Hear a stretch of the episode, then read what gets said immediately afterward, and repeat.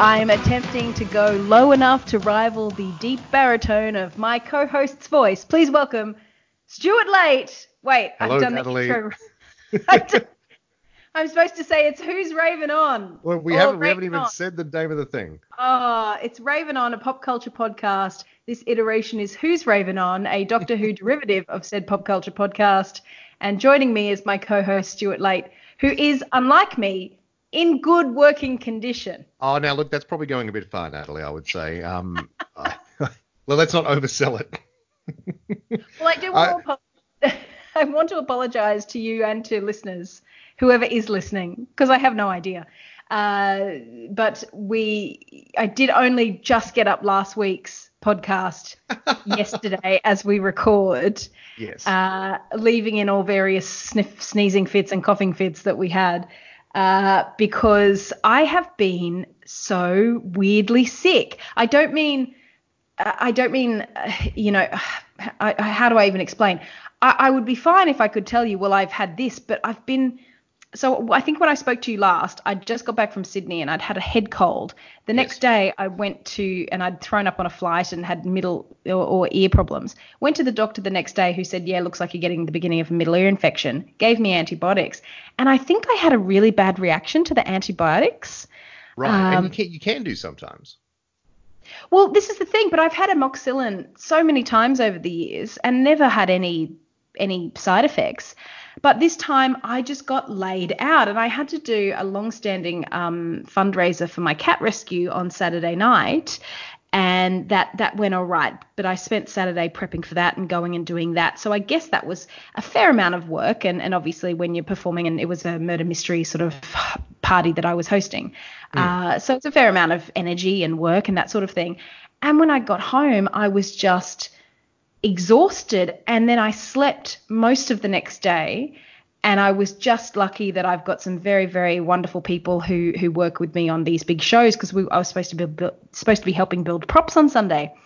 And I just I I lost track of everything of consciousness. Mm. And it was very similar yesterday and only today I'm starting to get a bit of energy back up but I just still feel really laid out and quite dehydrated and I don't want to you know look how how deep do you want to get but it, you know certain side effects of penicillin or amoxicillin antibiotics that I've been reading up you know there's been a lot of dehydration let's just say dehydration because Right. of because of uh, a liquid deficiency I'm just going to put it like that and people can draw their own conclusions Right. and it doesn't have to be gross uh, but I have just been I feel like you're leading us down the gross path, though. Yeah, but I'm not being explicitly gross to you, and that's what makes me a lady. You see? Absolutely. Yes. That's what reinforces to my mother that I'm not a total lost cause. I saw, sidebar, if I can sidebar this early in the piece to you, I saw that uh, June Dally Watkins died this week. yes, she did. The famous. The doyen of deportment. That's the right, the etiquette queen. Uh, now, I don't know how much I've told people this on our various podcasts over the years, but I actually did a June Dally Watkins deportment course. It actually You have called- never told me this. have I never told you this? You've never told me this. 1995. Mm. I was still 14. Sorry, um, no, it was 2005, and I was 14. God damn it, Stu, I'm giving up my age. You've got to, you've got to remember to, to subtract the decade. subtract a decade. Just pretend, keep pretending. But I was a teenager, and it was the 90s. And it, by then, it wasn't really called deportment anymore. It was called a model course. But my mum signed me up. I don't even remember how. I don't. I, I, I don't remember having to be talked into it. I just remember it was like my mum came out and said, "Oh, I'm, you're going to be doing a, a deportment course at June Dally Watkins," and I went, "Oh, okay." I don't. I, I have no recollection of fighting this or you know, other teenage girls, you would typically go, and I fought against my mum because brr, and I hated every minute. I remember going, oh, that sounds interesting, or something. But I went along. It was an eight week, it was two and a half hours or something, three hours every Saturday morning for eight weeks. And at the end of it, you had a showcase. And June Dally Watkins was supposed to attend all the showcases uh, Right. in person. Didn't attend mine. No, no, got her Sure. daughter to do it. Oh, Uh, right, there we go. Because I think she was even then starting to step back from a full time sort of thing. But it was essentially because June Dally Watkins, the other side of it that they don't really talk a lot about is it's a model agency, modeling agency. Hmm. So they would get girls go through this deportment course that they would pay for, and then the ones that they thought they could make a bit of money out of as a model, they would pick up at the end and sign on to modeling contracts. Needless to say, Stu, did I get a modeling contract? No, I did not. I had very frizzy hair and spotty skin.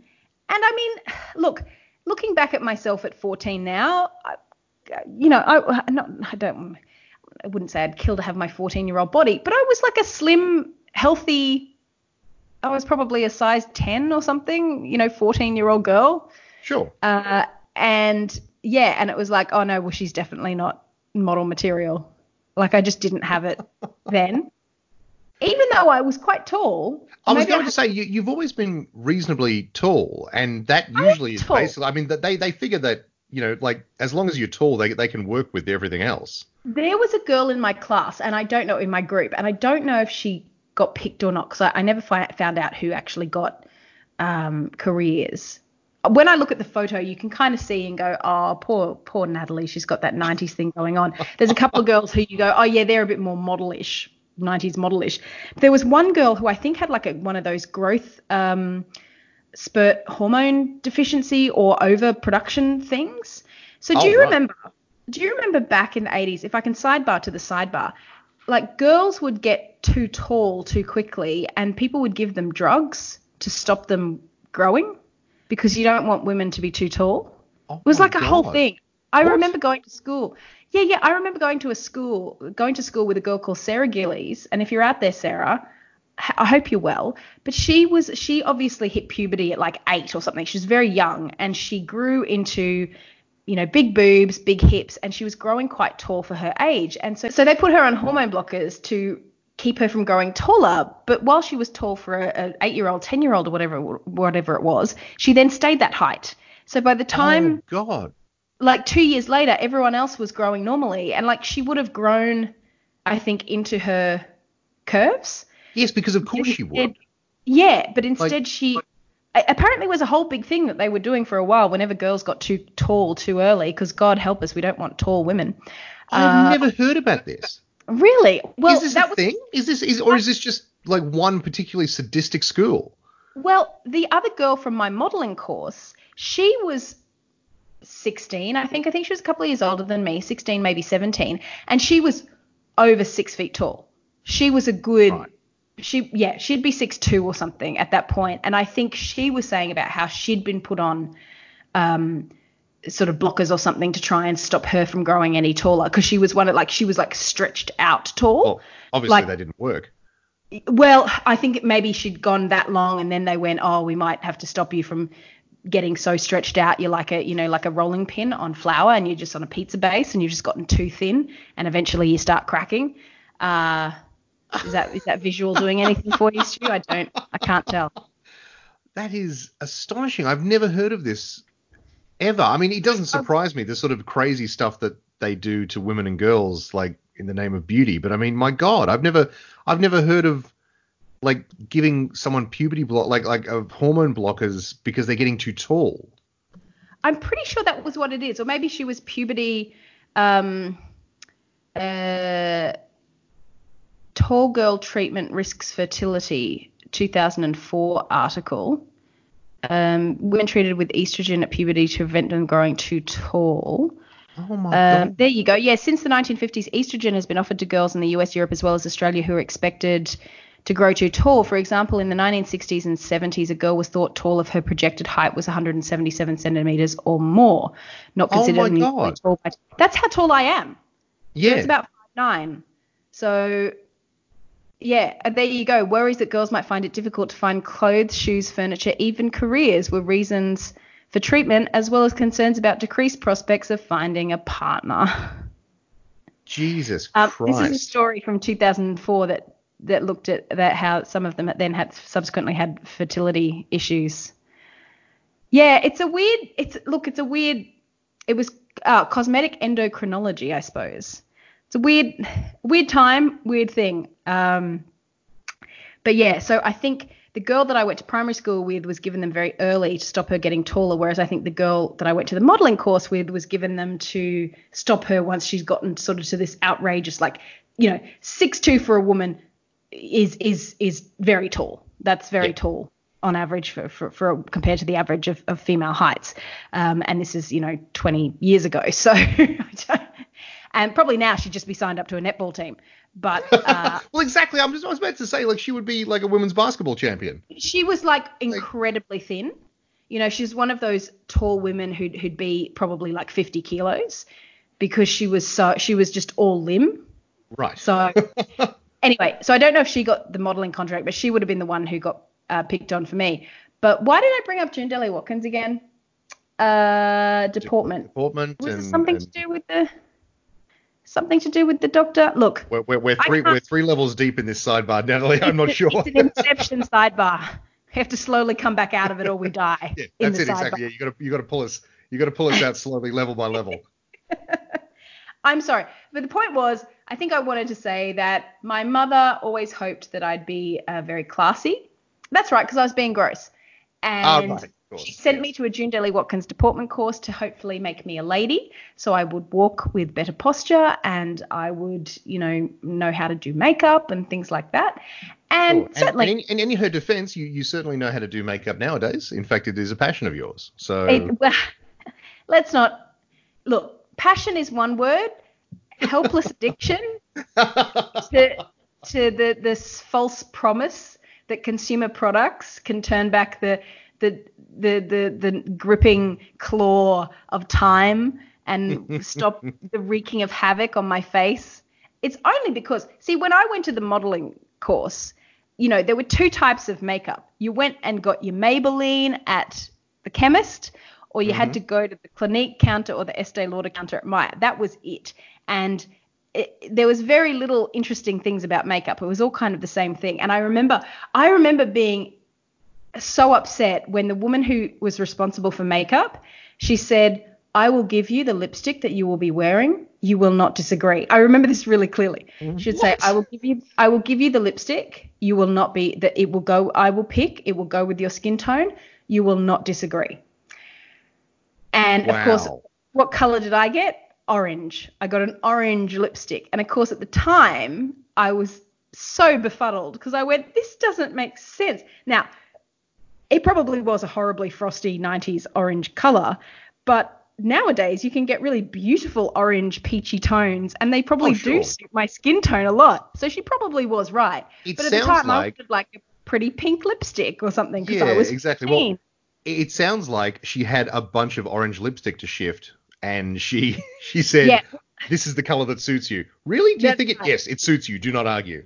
do not argue. But that was that was her whole thing. She was like, I will give you the lipstick. You will not argue. I remember that very clearly. And then we had she have um, a strong Eastern European accent? I will give you No. the lipstick. Don't argue. No, no, she was very she was a very round. The woman who did the makeup was sort of every, all of the other people who did instructions were like glamorous model types who were kind of moving into teaching young girls how to model as their I guess bit of coin. And you know, they weren't 18 anymore, so not getting as many catwalk gigs, so they would be hired by Lee Watkins to teach you how to walk in heels and that sort of thing Sure. and they were all very glamorous. But then the woman who did the makeup was obviously a very good makeup artist, but she was a much larger woman. But she had this incredibly plastered full face of cakey makeup. Uh, and I remember sort of being like, ugh, that's a bit over the top. Yeah, exactly. So, Why and I, I was trust never, you with my makeup? yeah, well, I was never a huge. I mean, I was always a fan of makeup because I did plays and things like that. So I always enjoyed playing with it. But it was only it's only been in the last sort of five years or so, Stu, that I've become a desperate because it's there. It's a thing now. Like there just wasn't the stuff back then, Sure, and now yeah. there's so much interesting stuff. It's like I suppose you know discovering Magic the Gathering or some other kind of nerdy. I try to compare it to things like that to people I know when it's like, oh, I want to collect things and you know when when When, when every When lipstick is a Pokemon. yeah exactly when there's merchandise of something i you know i don't give two hoots about collecting really anything but then some kind of special lipstick will come up and i'll be like oh i must have it i'm just going to put it in a corner and look at it uh, so yeah there you go anyway that's the sidebar is that I disappointed my mother even further because I did not become a lady. Uh, but I did learn how to walk with a book on my head. Now, Did they actually Not- do that? yeah, we did that. Oh wow. It was very much done as a kind of retro. Did they beat you with a ruler if it fell off? Like Oh no no no no! But it was done as a retro. This is what they used to do in the old days, and it actually is can be quite useful. It wasn't a this is what we do, girls, 50s style. It was this is what they used to do in the 50s. Let's give it a go. Because it can actually help with your balance. Like I'm not gonna lie, they they obviously did it for a reason. You have to be really careful when you walk to s- stand upright and you know Sure. have a good posture. So, but yes, so farewell, June Dally Watkins. I'm sorry I never made it past your strict standards. Uh, but yeah, can you imagine me on a catwalk in high heels trying to walk and not trip over? It would be disastrous. Did- did- oh, so, so you obviously so you had a final sort of like like a like a show Oh, yeah. to, to put Yeah, on. we did- A- And then did, did- everyone graduate? Like did you get like a certificate or something? Yeah. Or? Yeah, we had a certificate and a photo shoot. Like, as in, we had to do a swimsuit, a um, and and we all wore like sarongs. Although a couple of girls just wore bikinis because they were body positive. and I was 14, going, "No, I'm a horrible fat cow." And of course, now I'm like, punch yourself in face. Uh, but those of us who were a bit more shy wore like a sarong, uh, and I wore a one piece. I mean, I think you know you were 14. That's probably fair enough. Yeah, I think they probably shouldn't have had us in bikinis, but whatever. No. It's the modeling industry. Um, it was and then we 1990. so it was, uh, but we now we had swimsuit. Did we have a day look? Oh, I know we had a suit. We had like the suit. It was like a formal formal wear. That's right. No, it wasn't a suit. It was a formal thing. I happened to wear a suit because it was the 90s and like fashionable formal suits were a thing where Sure. you'd have like a dressy skirt and then more, more of a boxy jacket top. But mine had like a gap in the back. It was like a very pretty. Oh no, it was like a mesh back or something. But it was Right. cream. If I look at it now, it'd be it'd be a vision of 90s boxy jacket. You know, that's on short skirt, long jacket. It was that basically, uh, and it was probably gross. But look, I liked it at the time. Sure. And so we did the model, and I'm still, I actually can do a model walk. I did learn the model walk and how you turn and how you move your feet, and I was good at that because I did ballet, and it was similar, you know, similar, some similar principles involved. I could work out, oh, you just got to turn this way and keep your head like you're pirouetting, and uh, I can still do a model walk. I just might trip over my feet doing it. you, you are nothing if not always on brand. Yeah, it's true. It's sadly so true. but then I do feel like I've cursed myself to this by calling myself clumsy. And you know, I can't change the user handle now. There's there's just too much. There's it's too far gone. The, the ecosystem is too established. Yeah, someone recently had a slight. I think they were just joking or something, but they were said like, "Oh, should you even be girl clumsy anymore?" And I was like, "Thanks so That's a- much." As I That's a weird, annoying, so- passive aggressive thing to say. Yeah, like can can I just hold on to my youth, please? Can I still grip grip that tightly and never let go? You're like, well, the- well, you checked, but old old crone clumsy is actually taken already. Well, that's right. And woman clumsy sounds weird. Uh, John Birmingham always calls me Ms. Clumsy, which I thought was quite nice. But you can't change things on like if I change my handle on Twitter, I think I lose my blue tick. And look, I got that blue tick through some stroke of luck. I'm not giving it up. I've got it. It's there. It's staying. That's it. Uh, but yes. Anyway, so All, all of this to say, we're talking about Doctor Who. Oh man. Okay. No more sidebars.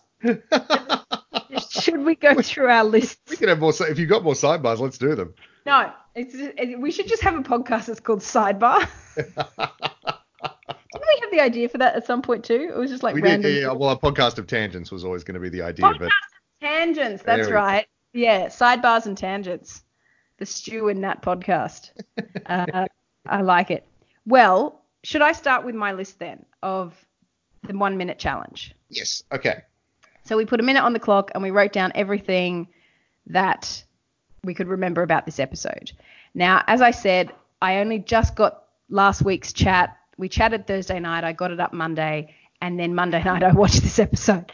Yes. And yet, one day on, really found it hard to recall a lot about that episode.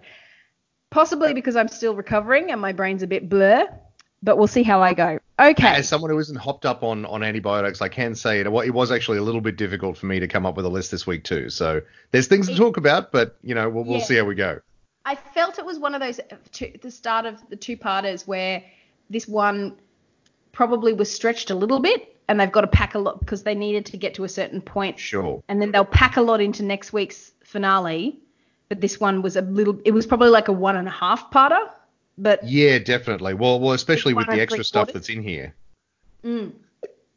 Okay, so the doctor finds ordinary humans, self declared, we're ordinary humans, uh, left. There's like seven of them.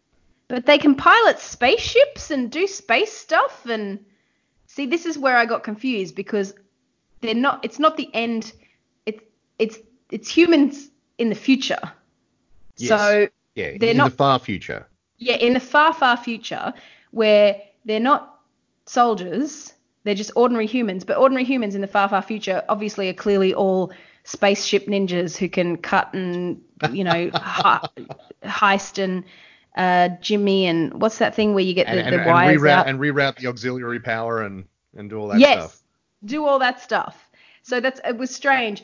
And then there was that weird moment where the doctor's like, "How many weapons do you have?" And he's like, two guns, one's broken." She's like, "Ah." And he's like, "We're not soldiers, we're humans." And it's like, "Yeah, doctor, don't you not like guns? Like, why?"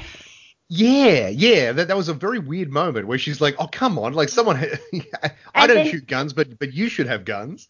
And then she said later, like, "Oh, you matter to me." And it's like you were just getting cranky at them for not having guns. What is Yeah. going on? Um. Anyway, next thing was I still don't get what Adam the Cyberman wants. I'm calling him Adam because you called him that last week after the Buffy Yes. guy. So I still have It's pretty out. close. He's called like Ashad or something. Yeah, Ashad is his name, but yeah, let's call him Ashar. Adam. Okay. Is that yeah? Is that a reference to Assad in Syria? Is that what that is? I have No. no, idea. Okay. No, no, no, no, just a weird quirk.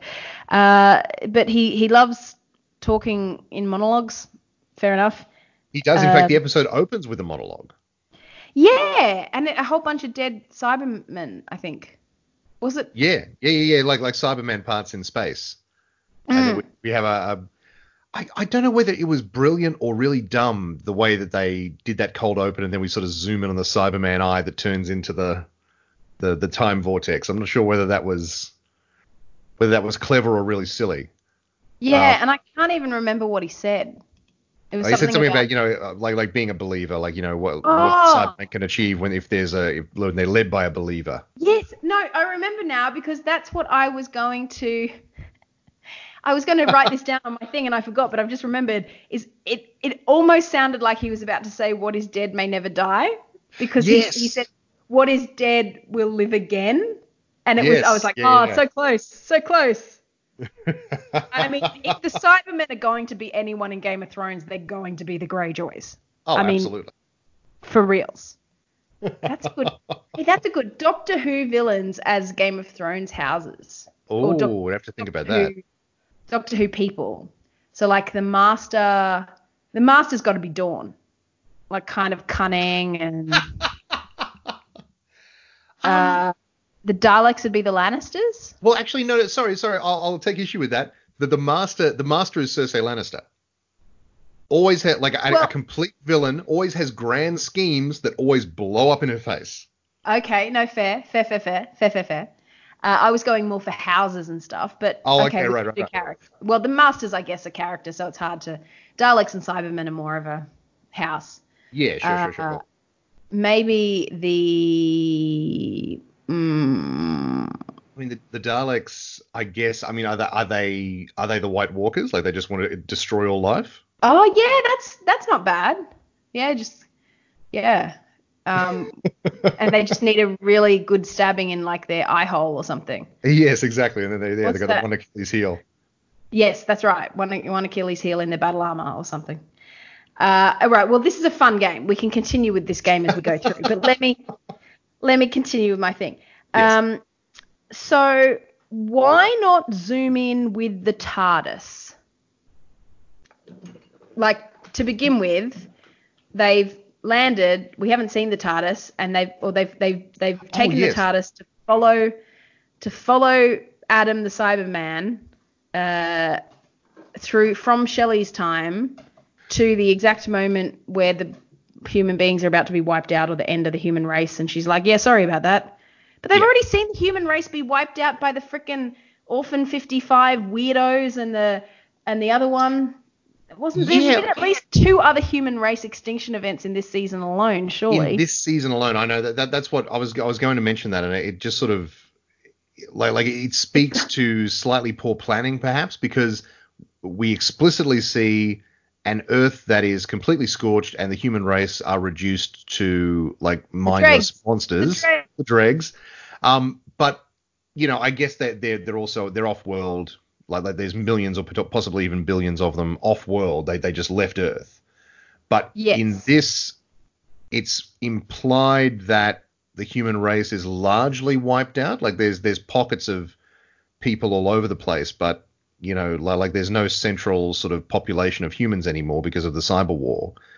Um, but yeah, no, you're right. Um, uh, to you to your point about the TARDIS, like I, I did want to talk about that because, like, it's it's a writing trick. I mean, like at its at its heart, that's what it is. It's a way to get the TARDIS out of the story because the TARDIS makes it very difficult to put people in the story in danger because you can always jump into your time and space machine. and also to split them up.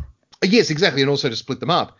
But to do that, like I feel like you you need a slightly better way to do it than oh we parked a very long way away Why which would they you do they've that? done. I know it makes it makes no sense in the context of the story. The only reason they do it is for plot reasons.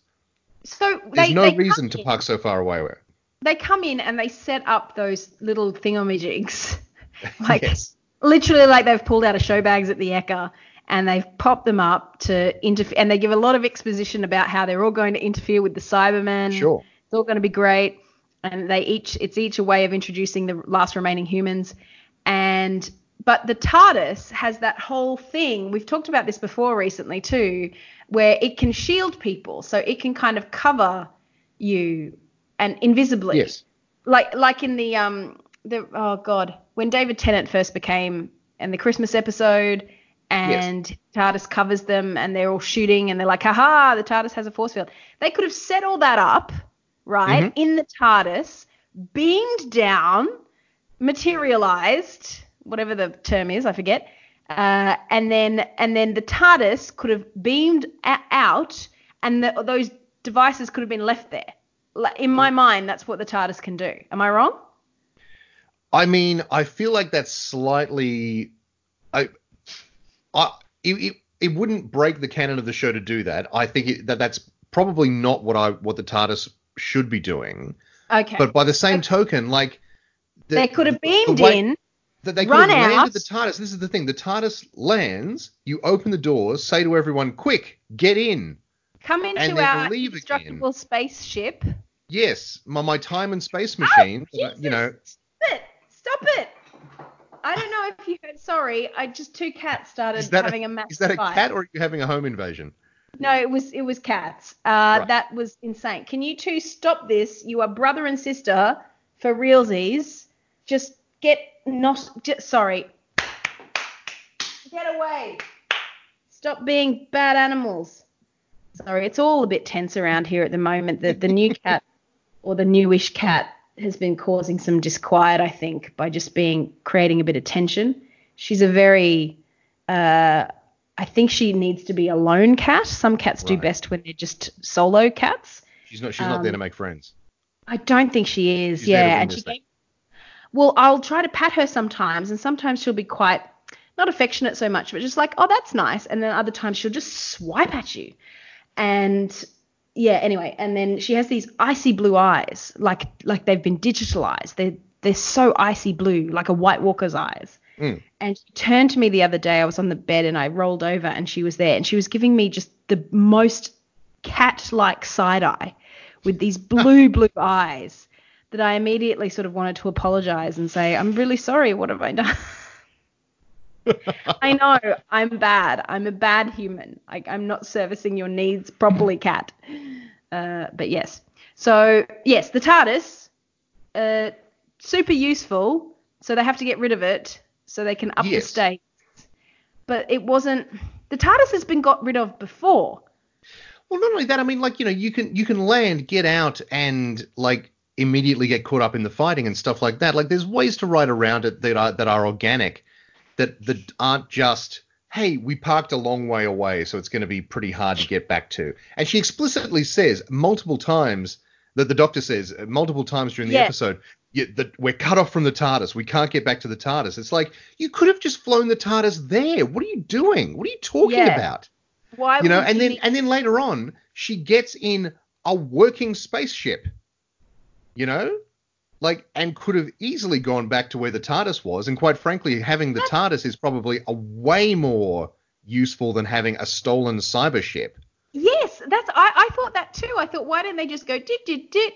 Let's fly to the TARDIS, jump in the TARDIS, and Yes. go in And- search of off we Graham, go because it's not it's not like the the, the cybermen have like st- have like you know stolen the tardis and have it like in one of their facilities and they're they're guarding it and you couldn't get back in problem Yeah, solved like, like plot hole solved but but they don't Yeah. they don't do that they just say oh it's over there we can't get to it yeah, like lazy when lazy writing yeah, lazy like when I'm you know at a supermarket or and I've parked a whole long way away and I'm having dinner and someone goes, hey, do you want a lift? And I'm like, yeah, do you want to drop me at my car? It's just at the Yeah, back of the car It's park and I can't be there. I can't be bothered walking the 300 meters. I should point I out at this juncture, I should point out that I'm actually, I actually quite like this episode. oh yeah, look, I, I had a fine time watching it. I'm not, you know, But we're really laying the I- I- boot in early, and I feel like we need I- to just point out I actually quite like this episode. It, it- Yeah, I it- look. I feel like people should say if if unless we come out first of all and go like we did with Orphan 55, this is this is hot garbage. this is hot garbage. Although what was the other one that we we started going? It seems fine, and then more and more were like, no, wait, it's not. Oh, um, Praxeus, the one with the Oh, yeah. Praxeus, yeah, yeah, yeah, that was super fun. yeah, the one where I was like, oh, this is fine. Wait, no, this yeah. is bad. Wait, no. This is very bad. It, this was fine. This was a fine episode of Doctor Who, but I like in my It is a fine episode. in my one hot minute, I write down things that made me go, what? Yeah, Um, sure. So that was that comment. My next comment. This isn't negative. It's just was an observation. Graham's very chirpy. Graham I is have almost the exact same thing written down. I said Graham's a bit cheery. okay. He's like Captain Positive, and we're gonna get this done. And I can, you can, we all can. Which is weird because, like, although he's he's never like he's never been like a, a complainer, but he also he's always been like the guy who's like, oh look out, like some you know, oh, all the bad stuff's happening again, and ha ha ha. Yeah. You know, oh, and he's suddenly this time he's- caution. He's yeah, and he's the cautious one. He's like, hey, survived uh, cancer here. Um, bit cautious. Want to hold Yeah. on to my life. Let's think this through. And it's I not guess a bad thing. I are guess they that's setting supposed him to be up? character growth. My question is, are they setting him up to die? Because he's being Captain Cheery and Captain, we're going to get this done. It's okay. We're going to go through with it. We're going to. Is he going to self-sacrifice because it's the right thing to do, etc. Maybe That's- I mean like That is I, what thought I they were put also there's also a potential there's a potential there for him if she survives to maybe stay with the the lady that he meets. Oh yes, I was definitely picking up on that vibe. Yeah. I mean, I Like, wasn't. there's- there's a and she- connection and then there. she full on, and then she full on went, "Oh, I like Strange," Yeah. and looked at him, and, and he should have said, "I like your eyeliner." I didn't realize the future would be full of incredibly heavy black eyeliner. Just to bring it back to makeup, if I can. Can I just say? And this wasn't this wasn't in my notes, but the eyes have just reminded me of it, and I ma- made a mental note last night to say this to you. The three companions that ended up with Yaz and Graham had the biggest, widest, you know, incredulous eyes. I feel like they went to a casting audition where it was like must have sauce saucer like eyes. Particularly the guy, but the girl and the woman, they both had these cra- and I mean, yes, they were wide-eyed and sort of like, "Oh my god," the whole time as well. But they they all were like their eyes were all like, you know, Muppets or something. They were like big goggle eyes. Like Yeah, yeah, no, no, you're right. Now, now that you, po- I hadn't noticed that, but now that you pointed out, yeah, you're right. Like they all have very good, um, very good uh, frightened stares. Yes, yes. This sort of like, Ugh, particularly the guy, particularly the guy who was all like, "No, my brother died." Mrr." Um, just these massive eyes. Hmm. And anyway, so that was something else I noticed. But yeah, I'm I'm wondering that they're going to set Graham up to do something, uh, and I hope it's not die, but I suspect maybe. Uh, the next thing I wrote was the cool kid who's the new Ryan, if that makes sense. Like, yes, actually, Ryan- yeah. Ryan gets separated and ends up with the doctor in the and they and they they steal the the cyber ship with that young kid, uh, who you're calling a kid, kid, and he's yeah, like yeah. he's like the cool young dude who fixes stuff. Not that Ryan necessarily fixed stuff, but I guess he's been a bit handy. He he did an autopsy on a bird after all in that Praxeus episode. well, he um he actually uh hot wires the the ship way better than the Doctor does, even though the Doctor has this uh, fun speech about how where when she was a teenager, well, not a teenager, I used to fix stuff and people got angry. yes, Um, that was fun. yeah, I used to st- steal these on the weekend or something. yeah. but he uh, he he's much better at hot wiring cyber ships, which is quite funny. Because he's a child of war and it's all he's ever known. That's right. Like, but it does make me dead? wonder. It does make me wonder because keep an eye on that kid because uh, Chris Chibnall ha- is is on record. He he did a, a big interview um before this episode aired ahead of the the two part finale. And he sort of said uh, he he mentioned that like there are seeds of what is coming in season 13 that will be planted in this final two part episode Oh, So I- has he? Do wonder. I do wonder whether I, I mean you, you sort of latched onto that and and quite rightly so and I, I I noticed that myself like that kid seems very capable and Yeah. you know like they you know it's it's definitely if they were going to get rid of some companions they could definitely stand to pick up a couple so who knows Yeah. Well, yeah who knows The new Ryan is what I'm saying. the new Ryan Uh, yeah Then my final things were uh, nice to see Barristan Selmy show up. yes. Ciarán Ciarán Hinds, he's uh yeah, No, showing up again. Ciarán Hinds. Not oh no, Ciarán sorry, Hinds. sorry. I'm thinking of the I'm thinking of the other Irish um, actor who's in Game of Thrones. You're you're thinking of uh, King Beyond the Wall, Mance Rayder. Yes, of course. That I was am. Ciarán Hinds. I, I actually don't know this actor's name. Uh, Bri- Brian McElhinney, I think, or something. Right. I just went, it's Barristan Selmy. I, I heard it from the voice. It took me a moment. I was like, I know that voice. That's Game of Thrones. But he had the beard and the longer hair and stuff. So he was Kar- Karuma's, Karuma, Kar- Karumas. And he's like the keeper of a boundary which helps humans escape the Cybermen. Yes, yeah, absolutely. Uh, Is that right? Because I kind of lost track of that. no, no, no, that that definitely is. Yeah, yeah, yeah. you could be forgiven by that point for just being like, uh, well, what, what? But yes, no, that's definitely. And then Definitely him. finally, bang, here comes the master in his There's fancy outfit. Yes. Um, and and you know what? It was a pretty good entrance. I'll give him that. Yeah, it was a fun entrance. yeah, he's a fun master. He's very fun. He, it's it's sort of Great big teeth, like great big smile and great Yeah. big teeth. a big snarl of a smile. It's actually really good. Um, he's sort of like he's combining a lot of what uh, uh, Missy was bringing to the table with uh, a lot of what um, the John Simm Master. He's sort of a, a good combination of those two. Yeah, Um, he's got- he's got that sort of manic energy of the John Simm Master with a lot of the sort of the sassy snideness of of uh, the Missy version. It's very good. yeah, yeah. No, he's he's doing well. It's very fun. Yeah. Uh, You go with your list then. Oh, okay.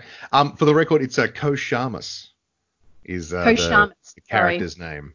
You're right. Uh, yes, which apparently is a, is a person, not a place. Uh, in the in the uh, style of uh, of Asgard, uh, is a oh yes, but um, I- Ian Ian McElhinney. in all of our hearts. Who? Ian McElhinney. Ian McElhinney. Okay. Ian McElhinney. Barristan McEl- Selmy it is. Yes, Barristan. It's Barristan Selmy. he seemed he seemed like maybe because he wasn't wearing the I, it shows what, how good of an actor he is. But he he seemed so much smaller than Barristan Selmy. Like Barristan Selmy always stood seemed like a very broad. He was a knight, you know, Yes, knight yeah, of yeah, the exactly. realm, Yeah, yeah. He was, he was, a, he was a big, he was And- a, um, yeah, quite famous knight. Haha. Yeah, this guy's wearing Whereas a this is a burlap wizened, this is a wizened old Merlin Moses figure. Yeah, yeah. So it, it struck me. It took me a while to kind of, the- you know, which I guess is good acting, you know, posture change, all that stuff. Absolutely. It did seem weird.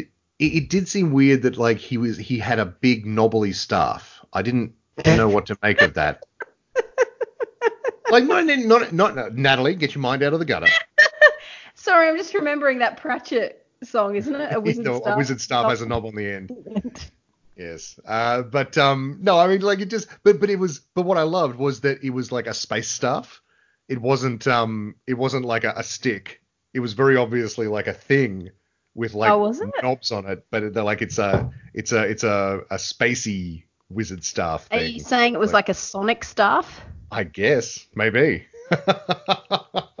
I, I just mostly, I just mostly love that this this show decided to instead of giving him like a weird stick, like just gave him like a space stick. That was quite, that was quite fun. I don't know why that tickled me so much, but I really, I just really enjoyed it. I'm like, he has a space stick, but he's wearing like a like a Jedi hood. I don't know why. You know, it's just silly. But anyway, Look, all Um, sci-fi eventually becomes, you know, hoods and and burlap sacks and staffs in the end. You know, it's all chrome Yeah. cyber ship, and then eventually that's that's what makes you human is your ability to pull off a burlap sack, you know, fashion wise, as opposed to taking off it. You know, when the end of when the end of the world arrives, we'll all be sorted into those who can pull off a burlap sack and those who Yeah. can't. That's right.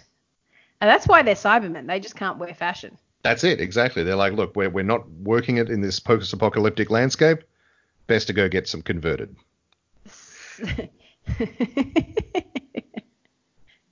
continue, continue. Yes, sorry, yes.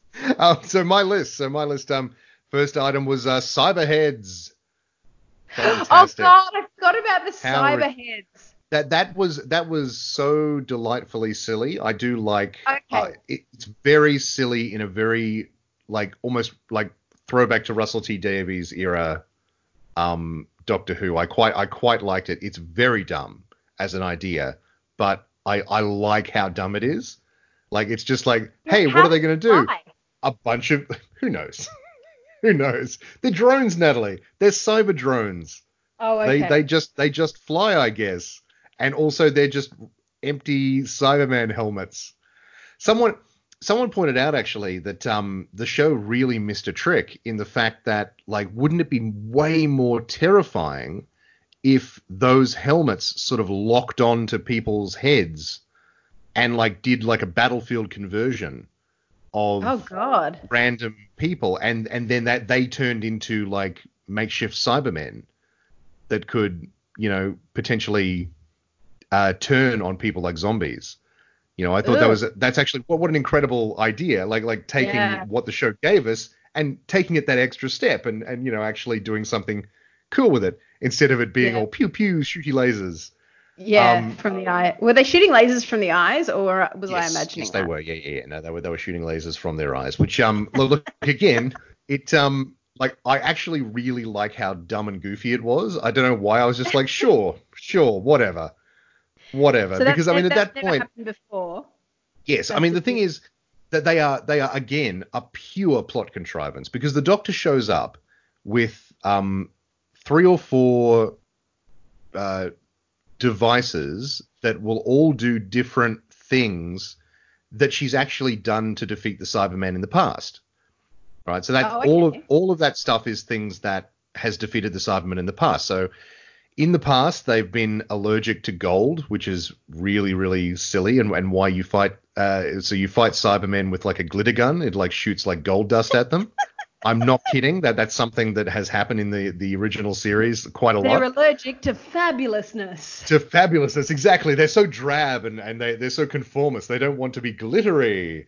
Is it um, literally but- like a silver gold thing? Is that is that what? oh, I'm maybe. I, I'm not. I'm not sure what the original um, iconography was supposed to be, but yeah, apparently someone came up with the very silly idea that like it interferes with their circuits or something. So he So like the Doctor has in the past like used gold dust to to defeat Cybermen in the past. So one of them is like puts up like a like a, a gold dust um one of the one of the devices that they're setting up puts a gold dust thing. Another one uh is like a I guess just a, a, a force field sort of thing. Uh it, once it gets working so it, it it is a force field against like their their weapons. And then another one is a cyber disruptor which disrupts their inhibitor which would make them realize what's been done to them, and then theoretically they all lose their minds, which we saw, um, I think, in the original uh, David Tennant uh, Age of Steel two-parter, where he sort of took out the inhibitors on all the Cybermen and all their heads exploded. Oh right. So that was the thing. So so it was all it was basically the Doctor bringing everything that's worked in the past against the Cybermen and trying to use it again, and then they instantly blow it all up. So yeah. in a way, this scene is very, very indicative of the Chris Chibnall era of the show. in many ways, uh, you know, it's just just a perfect metaphor for for what this show is doing at the moment. Se- several things that worked in the past and they blow them up straight away. But this time it was obviously done on purpose. It was like, yeah, we well, don't yes, need yes, this path. Look, you have no idea. We're going to solve this in a completely new and amazing way. It's, it's the exact same thing with the with the TARDIS, where you know it's just it's just a it's lazy writing. Like you know, eh, there there, there are ways to get past that without just going, nope, nothing worked. They blew everything up. The Doctor's an idiot. Uh, so sorry, sorry everyone, you're about to die. Um, it's just insane. Like, like she shows up, she's like, "Yep, I'm gonna, I'm gonna beat, I'm gonna beat you." Oh wait, no, I'm not. Uh, you blew all my stuff up. Everyone run, everyone run right now. It's just, ah, just, uh, just something about it. I just like, oh, you could do this so much. Like you could do the same thing. You could have the same effect. And just, they weren't, they weren't running any. They were just saying get inside. Yeah, they they, they like, were saying get inside, and then they were saying wait, no, just get out of here, like run, like there wasn't. No, no, they had a spaceship, didn't they? They had the the humans had a spaceship. Yes, yes. So the ship. The, the humans had landed there as a as a refuge, and the the Cybermen had found them. They're really going after everybody, aren't they? You'd think that oh look, there's seven people, they've just gone off there. I suppose they got nothing else to do, do they? I mean, it's not like the Cybermen are building great cathedrals or cities or architecture or composing fine music or, you know, making beer and wine and, and nice things. They're just like, well, uh, it's another day of destroying. it's just Bob yes. and Phil, two Cybermen just every day clocking in. Uh, how you going, Phil? Oh, another day of just going and destroying anything that doesn't look like us. So. Yep, yeah. that's what it is. How's the and kids? Don't have any. They're also Cybermen with no feelings. That's right. They're also just out destroying stuff. it must be a very bleak existence. Well, you don't uh, care because you've got the the inhibitor uh, in place, so you just you're a mindless drone. But then, who's in charge of them? The cyber controller. Is that who that guy was? Adam. I mean, I get. I mean, he he functions like that. There's always there's always like a, a cyber leader sort of thing who's like telling all the drones what to do. Okay, well, how do they get elected or chosen? I mean, it's. I guess they just get chosen for the, the glory of the of cyberkind. I don't I don't know. Yeah, but that implies that they are organized in some way and they have some sort of representative representative or proportional democracy of some sense, or at least a base dictatorship that sees one cyber person rise above the other cyber person to declare a sort of a majority a rule. Well, I think I, mean, I think explain uh, things. I, yeah, well, I mean, look, look, I think I think usually it's um, you know, it's meant to be in in theory, and you know, in an ideal cyber world, it would be, uh, you know, every Cyberman has an equal say. But I feel like you know that the the the cyber system is fundamentally broken, so that one Cyberman tends to rise to the top and into a sort of a dictatorial position. It's typical. Know, That's why we need the, the uh, cyber suffragettes. Absolutely. cyber jets. have we have we kicked that metaphor to death now? Or if only the cyber women uh, were given the right to their part in cyber power, and we might start seeing some more sensible policies for a better future. Sure. Uh, Well, actually, to be to be fair, um, Chris Chibnall wrote the episode of Torchwood called Cyber Woman, and uh, it is one of the most abysmal things that has ever been associated with the with the brand of Doctor Who. Okay, so- I've never seen that episode of of Torchwood. I never is- saw that one. execrable. It- just- Like what? Isn't it about someone's in love with a cyber woman or something? Yes, yes. Um, there, there's a woman who is. Uh, it, it it ties in actually to the original David Tennant uh, two-parter where there was like Cybermen, uh, like converting people, and there was a woman who was only. It was actually um. Now that I now that I think about it, um, it had slight parallels to what's happening with Adam because she was only partially converted. So she Right, had um, okay. so she was partially converted, except instead of looking like a hideous like Frankenstein's monster of like flesh and steel and unholy Wait, an was she- unholy melding of uh, you know like uh, technology and human humanity, She uh, she was a very sexy space looking woman. Nice, nice. Yeah, so that's um, that's clearly clearly um clearly a monster, Uh, obviously. yes, exactly. Yes. but basically, like like think think But what uh, made- li- what think, made think that Leeloo episode- from um from the Fifth Element. That that, that sort of arrangement Oh, of like right, uh, okay. steel instead of bandages and that that sort of thing. It's like. Yeah, just because this show's for adults, like you don't have to make it like completely ridiculous. anyway, Why was it so bad? What made it? what, What, Torchwood it? or Oh my god! I'm just sorry. I was just looking up pictures. yes, yeah, yeah. Literally, she's literally in like a It's a bikini. it's a cyber bikini. That is, a that's atrocious. I know it's terrible. It's terrible. It's one of the dumbest, stupidest things. The episode itself is really bad. It's in that early first season of Torchwood that is really bad before they they get sort of a hand on it. But yeah, like it just really, yeah, like and, and by the way, like all of that is Chris Chibnall. Like I'm pretty sure he wrote that episode, and also he was the show he was the main showrunner at that time. Like it's like the writing was on the wall. he's he's never been Well, very I'm good at this stuff. I'm looking at. Oh, that reminds me. I do have something else I want to bring up about Chris Oh. Chibnall. Um, uh, okay, I'm just having a look. Some reviews said that they liked it, or some said it was a step in the right direction. Um, Ian Hyland of the News of the World disliked the episode, stating, "After this week's Cyberwoman nonsense, Torch script would be a better idea." and then Androzani.com said of the episode, it's awful, it's horrific, it seriously, seriously sucks. Adding, the single nice thing we can find to say is that the concept had potential. Um, Yeah, I mean, like you know, the idea of someone, the idea of a human who was partially converted by the Cybermen before they were defeated, and then has to exist like with with being partially convert, like halfway converted into a Cyberman, but like without any of the inhibitors or anything like that. Like it's just like, like that's there's there's something there. You could do that. she's Um, in a bikini. St- I can't get. I've, how have I never seen this before? Yeah, no, it's it's real she's, bad. she's in like a Real bad. spiderweb bikini thing. Yes. That's that's like the worst comic book female. It's so dumb because like you can't even you can't even justify it by saying oh well like it's halfway it's halfway to like a Cyberman because like she has like up like boobs she has like a like metal Yeah. breastplate like she's like she's Yeah. Red Sonja or Xena or someone right and like where was that going to fit in like a, a finished Cyberman like like it just you know, it's very obviously they've made like sexy, sexy lady Cyberman. Like that's what they've done. It's it's literally a costume you'd buy on an internet costume site for Yeah. I want a sexy Cyberman Halloween. it's like yeah, it's like the sexy Cyberman Halloween costume. It's just ridiculous. I Um, just it's that, real dumb.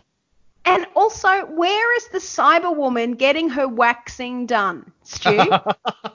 because that bikini is high cut, and I'm telling you, no full-grown woman without a substantial amount of laser. And look, maybe they do laser as part of firing from their eye beams as part of conversion. I don't know. I would have thought that converting Cybermen, getting rid of unsightly body hair, not that body hair is unsightly, of course. Let's love all of our human parts. But if that's your, if you're going for the aesthetic of Barbarella meets Charlotte's Web, like you got to get some waxing done. It really is. It really is stupid. Like like it's just such a dumb design. That is so dumb. That that's really dumb. I should Yeah. watch that episode, but then maybe I don't want to. it's it's pretty bad. It's pretty bad.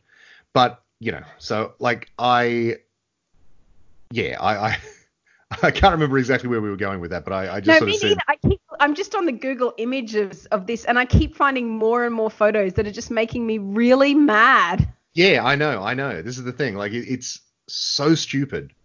Like it's it's pandering in like a like as a as a straight white nerd, I feel like a lot of a lot of pandering is done directly at, at people like me. And even as someone like me, I'm like, come on, guys, that's a bit much, surely. Guys, I know what I am, but let's, Yeah, you know. that's it. Like, look, I'm not know, I'm- that. I just found a really, I just found a really fun photo. Um, I wonder if I can send it to you via Skype. Uh, I wonder if I can do that. That would be. Can I get into a chat? How do I do this? I've just, I just found this a fabulous picture of uh, action. Obviously, it was made into an action figure. So you've got this cyber, sexy cyber woman action figure, and then flanked by two Cybermen with their heads turned, just sort of looking at her, and they have this kind of like, what the sort of expression. that could be my reading of it. But they're like full Cybermen with the full suit, with no Yeah. skin exposed. Exactly. Yeah, I mean, like, like it's just very dumb. It's very dumb. Chris Chibnall has a really bad track record with Torchwood slash Doctor Who, um, or like Patchy. Patchy is a very patchy track record. Um, Patchy. you know, which Let's call yeah, him anyway. Patchy Chris Chibnall. Patchy Chris Patchy Chibnall, Chib- just like that patchy Cyberwoman suit. But having said having said that, speaking of Cyberwoman, speaking of Cyberman designs, I actually really really liked the uh, Battle Cyberman design in this one. I thought it was great. It was different. Yeah, yeah, a little bit different. It, it was it was way more reminiscent of some of the older designs, some of the sort of the 70s and 80s Cyberman style designs with like the big earmuff sort of look to it, and uh, I thought I thought it was really cool. They they, they What, what, hang on, were these the ones that they they unlocked out of the yes, Out- yeah, yeah, yeah. out of the cold storage?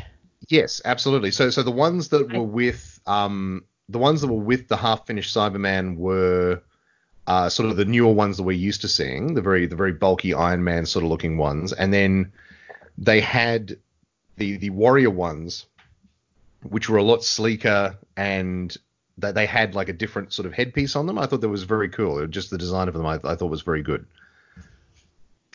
It was I'm just a bit of a to find the throwback, and I quite liked it.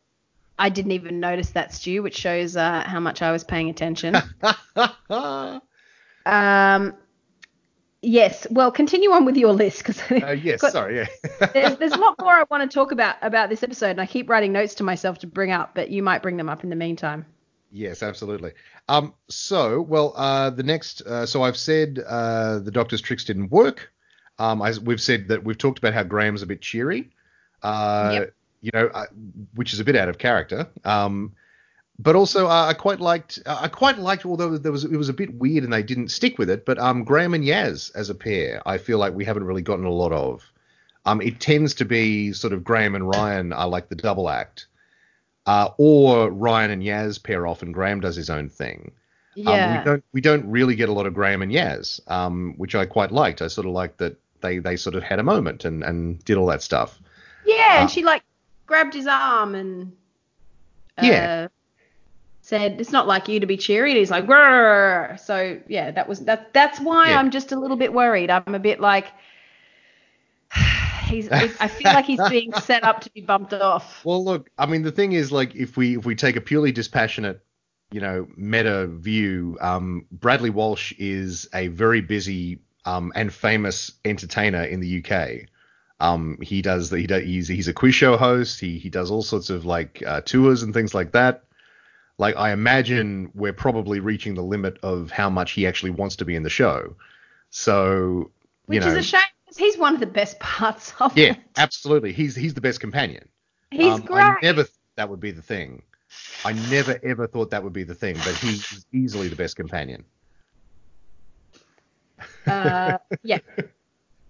So um yeah, so uh they had a couple of good moments together which I quite liked. Um I thought it was weird that you know Graham was being so relentlessly cheery and like kind of aggressively and nastily cheery to people who are literally war refugees.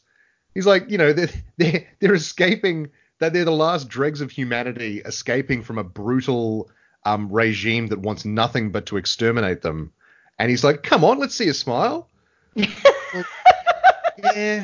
maybe Typical maybe calm your farm white- right? Typical straight white man, isn't it? Typical Yeah, yeah. Show us a smile, love. Come on then. Go on then, you old bugger. Give us a grin. um, but uh, yeah, so I thought that was a bit weird, but I, I did like that uh, Graham and Yaz had a moment together. And I also thought it was it was interesting actually because yeah, we had this moment of these two characters sort of having a human connection, which is not something we've had a lot of throughout the last two series. Uh, you know, it just sort of Well, these characters sort of Graham's attempts to have a human connection with the Doctor a few episodes back went. Well, yes, yeah, exactly, yeah, yeah, but yeah, that that was a particular misfire. But like just just in general, like these these characters haven't been allowed to sort of have these quiet human connections that a lot of previous companions have been allowed to have, uh, with the Doctor and with each other, and Mm. you know, it's just it's just weird. I, I saw someone point out uh, today in sort of just just talk online about uh, the episode is that if you look at something like you know the season six premiere, which was uh, the Day of the Moon, right? Like like so you think about all that stuff with the Doctor and Rory and Amy and Rose and uh, not Rosa uh, with and River. Um, think about how lived in those characters felt already at that point after just one season. You know, and then think about how these characters feel after two seasons, and it's like they don't feel, they still don't feel lived in to me. Like other people might fi- might think differently, but just to me, they just feel like they haven't done the work to make them like spark off each other. That they just all too Mhm. often they are just there in the story. Yeah. Yeah, I don't know. I just, yeah, it It's hard to describe, but I know Yeah. what you mean, I think. absolutely. Um, in that same vein, um, the Doctor and Ryan, um, having a having a, a pairing and, and having adventures with their new their new precocious child friend, Yes. AKA New Ryan. aka new Ryan. Um, so, but um, yeah, no, I think I mean maybe I'm wrong, but I, I also get the impression I also get the feeling that we haven't really seen a lot of the Doctor and Ryan just sort of paired up the two of them. Uh, we seen the Doctor? I suppose she's been with Yaz on a couple of occasions. She's been she with tends Graham. to be Yaz. Yeah, yeah. Ryan and Graham, Graham. pair off, and then Yaz and the Doctor would pair off. Yeah, I think you I think you're right. It tends to not be Ryan as much. And, and Uh, the thing is, the Graham has had stuff to do with the Doctor, not not including that weird scene from from that episode, but but you know he has actually had like stuff to do one on one with the Doctor, whereas I feel like Ryan hasn't really had a lot to do, and so it's I guess they're just sort of. And I guess that's that's why they're in those configurations this time out. It's just literally Chibnall saying, "Oh, I haven't done this before. I haven't I haven't put them in this particular sort of pairing. So okay, you guys go over there, and you two come over here, and and that's how that'll go. You know, and it's like, okay, yep, sure, man. like, why not? Anyway, I, again, I want to point out, I actually really like this episode. No, we no, it really was, are, we really are tearing it to shreds, but I did it like it a lot. fine. Have you have you finished your list? Um, I was going to say, uh, so I, I said I love the new designs, which is which I do, um, and uh, I, I can't read my own writing because I was writing very fast. What did I say here? The uh, oh, so less the the lone Cyberman and more the caretaker, because it turns out there were thousands of Cybermen just waiting to be to be unleashed. Uh, you know, which makes this, this sort of lone Cyberman uh, thing a little bit. I I get the impression is he doing time traveling? Like, is that what's happening in terms of what Adam's doing, like going back and forth? I have I have no idea. All I know is that the humans were able to pilot um, uh, a Starbug onto Red Dwarf, and and and Well, then it, the was, uh, it was a bit more Jupiter 2 than than Starbug, but I definitely that's definitely a, a Well- good analogy. is they literally did a propulsion like we got to go to the propulsion and get on board Yeah. we just let's redirect everything from um, life support and i'm like i'm pretty sure i've seen that on red dwarf Yeah. that whole thing uh, and then bang uh, in in they make the they stick the landing into the uh, bow of red dwarf and then they wake up everyone who's in stasis which happened to be cybermen Absolutely. so As you do. yep which is good But I mean, like, my point, my gen, my general point is that, like, what, what was that ship doing? It, it's largely intact. It's full of Cybermen, and it's just kind of sitting there. Like, I'm not sure. It was no, Like- it was traveling because remember they said something about how fast it was going. Like it's in Um, space. no, no, no, no. It was, it was, no, it was, um, it was derelict. It, it was floating in in the in the killing field. Uh, what?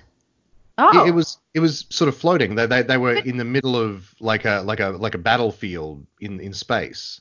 Yeah, yeah, yeah. But didn't the big guy? Didn't the big guy? Um, didn't the big guy say something? A big-eyed guy, I should say, say something about uh, we're moving fast. Uh, yeah, once they're on board. Yeah, I look. I don't. I'm. I, this is where I've been lost again. I've been yes, lost exactly. again. Yeah, there's, there's a lot of ambiguity, I guess, in the in the script itself, and, and yeah, it's it's very strange that basically, I mean, my my gen, my my overall point is that there was there's there's supposed to be like the Cybermen themselves are actually like the the last remnants of the Cybermen, but very conveniently they they stumble across this massive troop carrier that just has thousands of Cybermen on it. You know So that apparently then- everyone forgot. Why then did Adam like start, you know, drilling into one of them, Yes, prompting the lady with the I heavy eyeliner to know. say, "We have a Cyberman on board who can make other Cybermen scream." So that was a good. That was a good screaming Cyberman sound. They did that Oh well. yeah. yeah, yeah, Yeah. absolutely. It was very unsettling, but it meant nothing. It was basically just to have that line. But why You know- was he picturing him? Like he said, Exactly. the ascension, and th- I couldn't understand what the ascension is. Like Yeah, I thought I thought he was going to do something to the Cybermen that were there, like alter them in some way, like, or Yeah, alternately that he would like finish his own conversion, like so that like he Oh, was only partly converted, so his his big dream and, and drive and ambition was to be fully converted into a Cyberman. Um, and I thought that was what he was going to do. He was going to cannibalize a bunch of them for parts. Um, so that way, at least if he wasn't fully converted with like the emotional inhibitor, he would actually be like a fully upgraded Cyberman. Um, but they didn't do that either. Um, No, they that would just just wanted make that him line. the same. That would make him the same as everyone else. Like I think his whole thing is he's got to be different in some way. Yes, although yeah, yeah, exactly, yeah, yeah. But but I guess basically what they wanted was that line. Like he's the he's a Cyberman who makes other Cybermen scream. Right. and so they okay. went backwards from there, uh, even if fair. it made no sense. Yeah.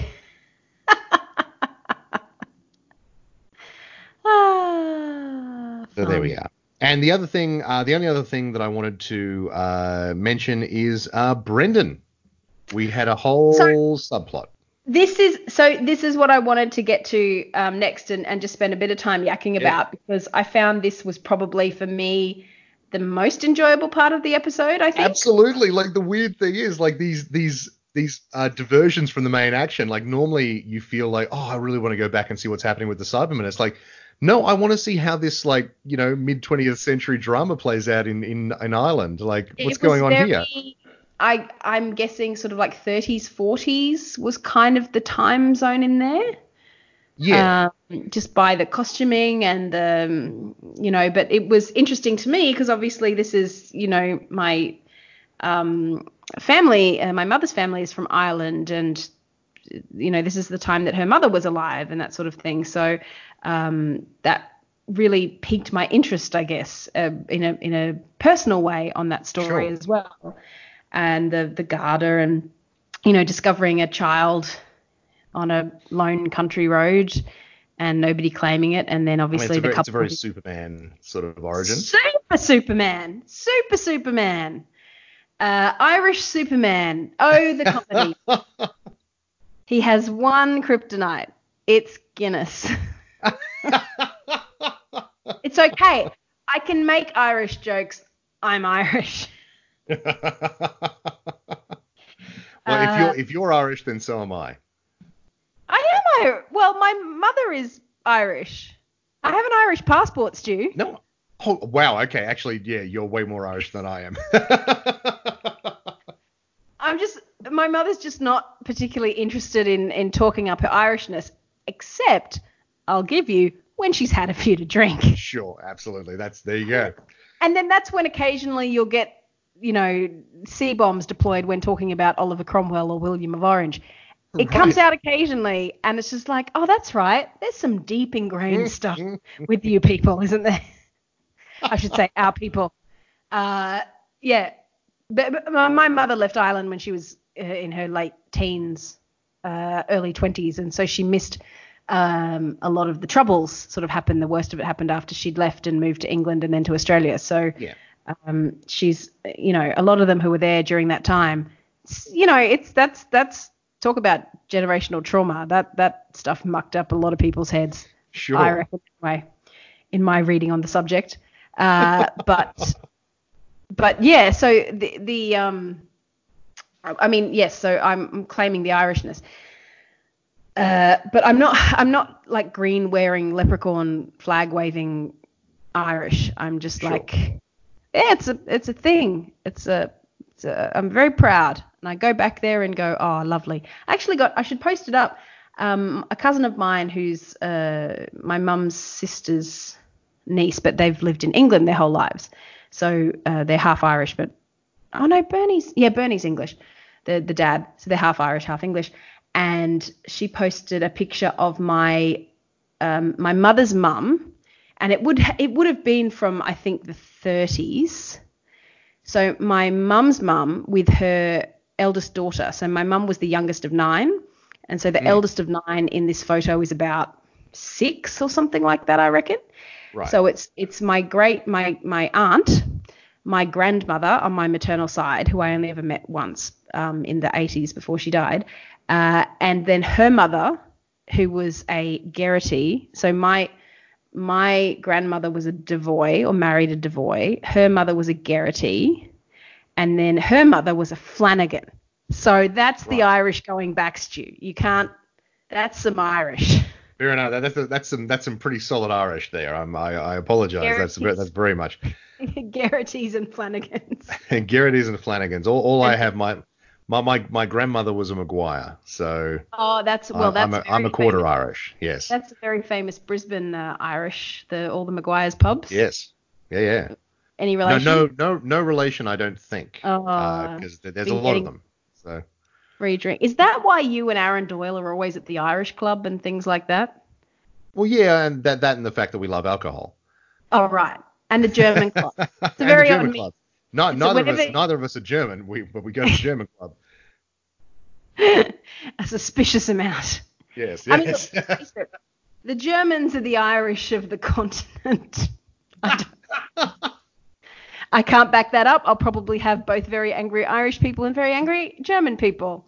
yes. Uh, I don't know. There's a lot what, of what they share, what they share is uh, traditional themed holidays based almost entirely around drinking.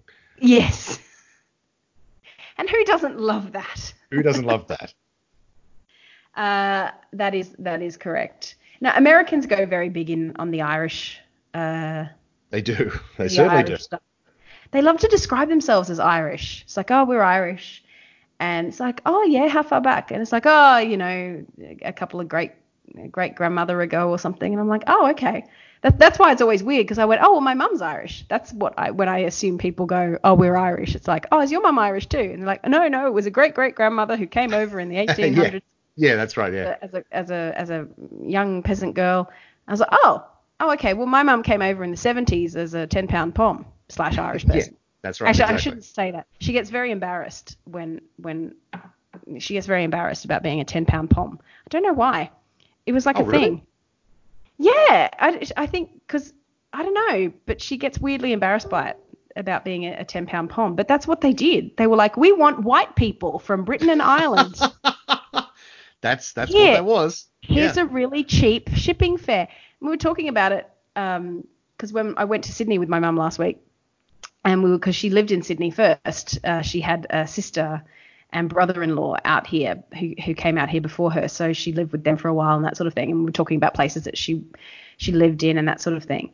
And she was telling me a few things that I didn't really know of that she'd sort of like finish at one job and then go traveling for a while. And she said she went all the way up to Cairns once, just sort of took her money and went, Oh, I'm going up here. But she said back in the time, she said it was just so easy for Irish and English girls to get jobs in Australia. Like you just walk into a, and she was a secretary and did legal secretary sort of stuff. Right. And uh, yeah, you'd just walk in and go, Hello. And they'd go, Oh, hello. Would you like a job? And she'd go, Yes, please. It was just a different time. So, but but my mum, but my mum acknowledges that as being crazy, as opposed to a lot of boomers who are like, well, you just need to go walk around and say hello, and someone will give you a job. And That's right. my mum knows it's not like that anymore. But she sort of marvels at this time when she sort of would walk around and go, hello, I'm here to do secretarial work, and they'd go, oh, come in, you beautiful. Um, it didn't help. It probably helped that my mum was incredibly attractive because Right. that's the other photo that my cousin put up this week was a photo of her as a kid with her mum and dad, my aunt and uncle, and my mum was obviously there babysitting or something. And my mum's just like stunning, Right. just stunning. She won a beauty pageant too on Hamilton Island, like in the 70s. So so is this the, is this the thing? She wanted you to win beauty pageants as well, except you. No, but my mum is shy. This is the thing. My mum is Right. really shy. Um, but she obviously had enough wines to get convinced to be in this beauty pageant, and she won. And her prize was a bikini that she had to then go and put on and model because it was the Oh. 70s on Hamilton Island. Oh my god. Yeah. They're like, right now go change into this. But there was a picture of her in the paper, and um, and she was embarrassed because she said she was too flat chested for the bikini. Oh god. oh, the 70s. The 70s. Ah. but there was a picture of her in the paper, and I'm not lying, Stu. I mean, we all say that our mums were beautiful, but my mum was stunning, Right. like stunning, and uh, just gorgeous. And I wish I'd taken time. um, such a shame of things that could have been. She she was always worried that I would grow up like flat chested, like she is. Right. She was always worried. She was like, "Oh, what if Natalie's flat chested like me?" No problem, Mum. Got the father's side of the family taking care of. Not suggesting my father has very large breasts, but his mother and his sister certainly do. right. Don't worry, Mum. That all got sorted out. Could have really maybe wished a bit less uh, for me. To... I'm doing okay. Um, where did I get this from? Uh, we were talking about uh, Brendan and the subplot Ah, about uh, yeah.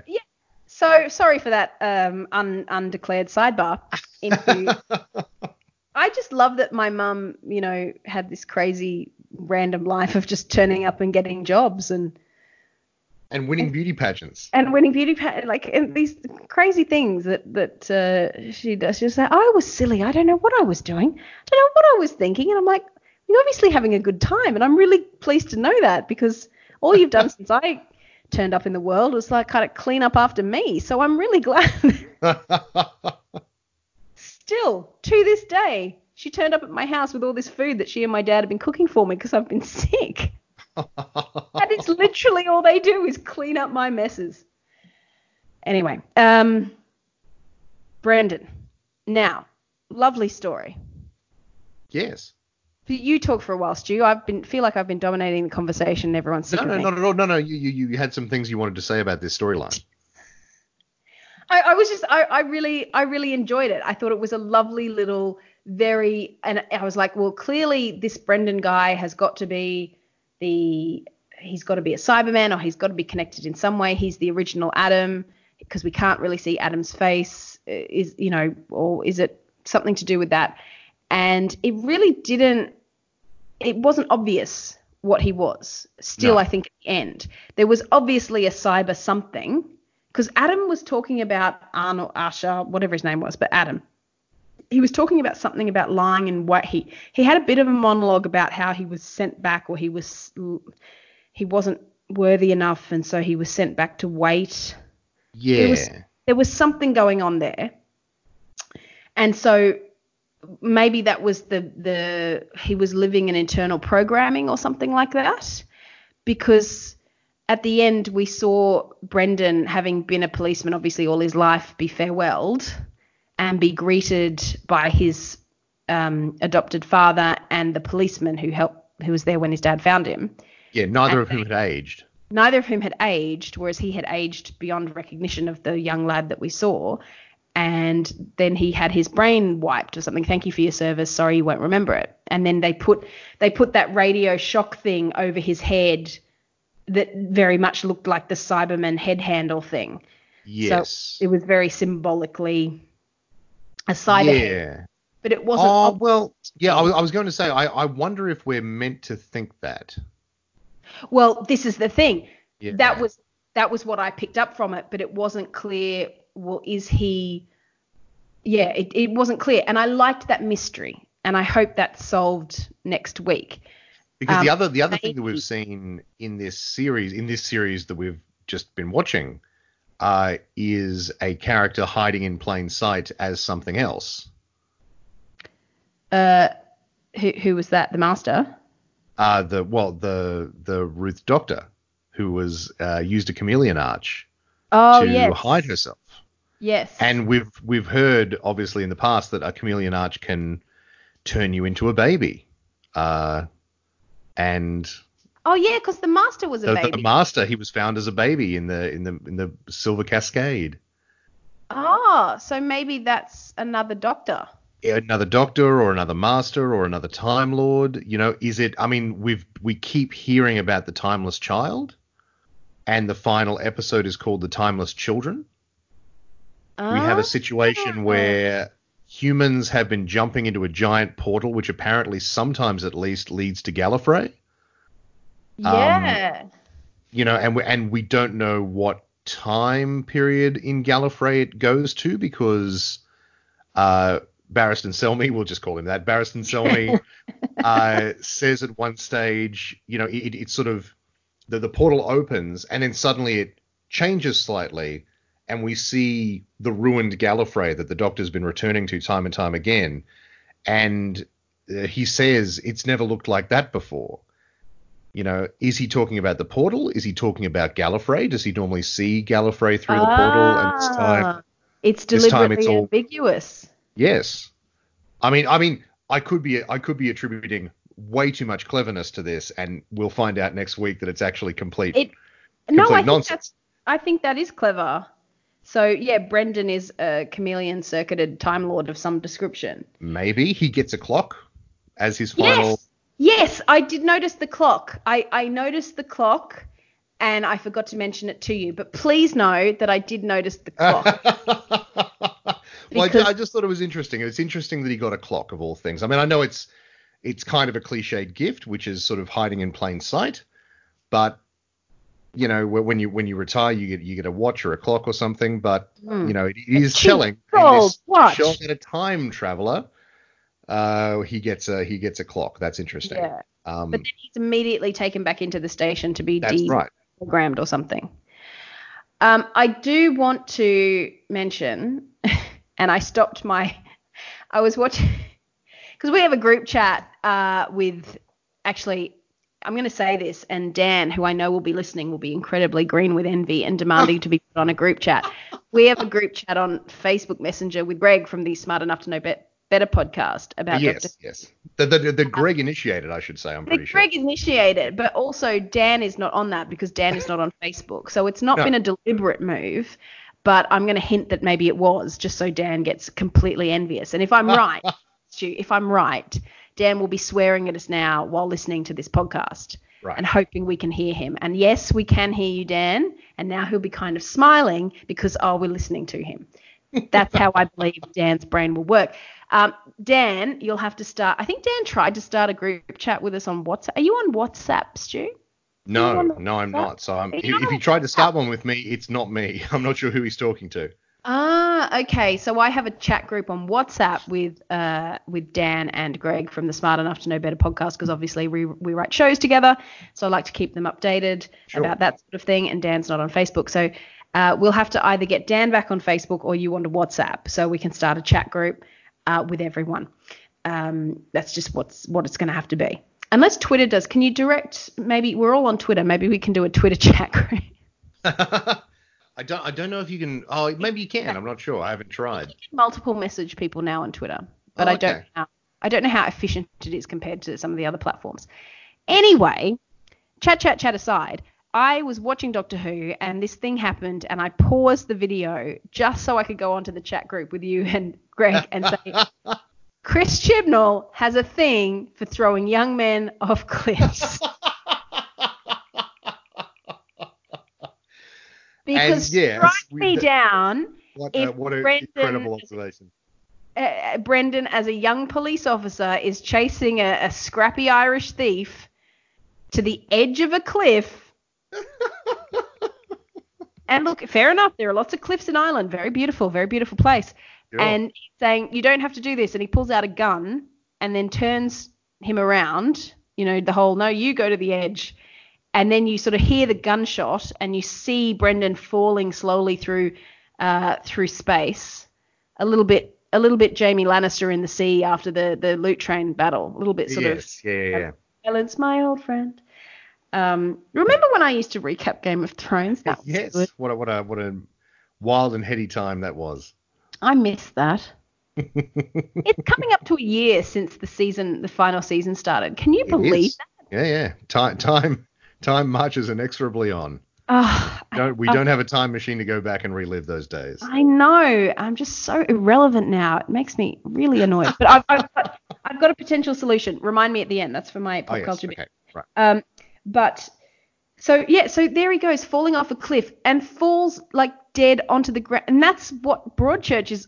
How it all starts is finding a kid dead at the bottom of some cliffs. At the bottom of a very similar looking cliff, if I'm being honest. really like similar looking. And I just went, is this Chris Chibnall doing a little nod to his previous sort of opus of work? maybe I hadn't picked that up, but yeah, you you very well might be right. I wonder. I do wonder. And then and then, but the the twist obviously is that it- the kid immediately sits up. Like Brendan sits up and says, "Oh no, I'm fine. I just got And shot and and fell off a very high cliff onto a rocky beach, but um, I'm I'm all good. We're all good. I'm Let's chase good. that guy." Let's chase him. And then they take his shirt off and he doesn't appear to have been shot at all. Yes, although there's a hole in the in the jacket, which is There's oh yeah. So there's a hole in the jacket and then the bullets obviously bounced off his skin. So is he like invulnerable? Like Superman? Is that what they're going for again? Or is he Yeah, or is he impervious to harm somehow, or is he like d- does yeah, like, like what's going on? I'm not sure. Um, I, I- I wondered, I wondered when he hit the beach whether he would maybe regenerate. Um, but Oh, no, that, well that's that not the way, that's not the way they're going with it. But but who knows? So So I honestly have no real idea with what's happening there. Yeah. But I like that. I'm I'm quite happy to be taken along by the mystery. I hope That's we it. get some more answers next week. But if what you said about Chibnall planting things for next season, I'm okay with that too. yeah, absolutely. Just annoyed if it's going to be, you know, two years away or whatever. Oh, the- I mean, I mean, look, I, I would be pretty annoyed if this didn't pay off in the next episode. If this is somehow like a like a series thirteen like thread that's being planted, that's really annoying. I, I would be I would be pretty annoyed actually. Okay, Um, I, fair I enough. need I need this to pay off next episode. I can almost handle the idea that you know maybe we're not going to get everything about Dr. Ruth and how she fits, or, and we might not get every single thing about the timeless child.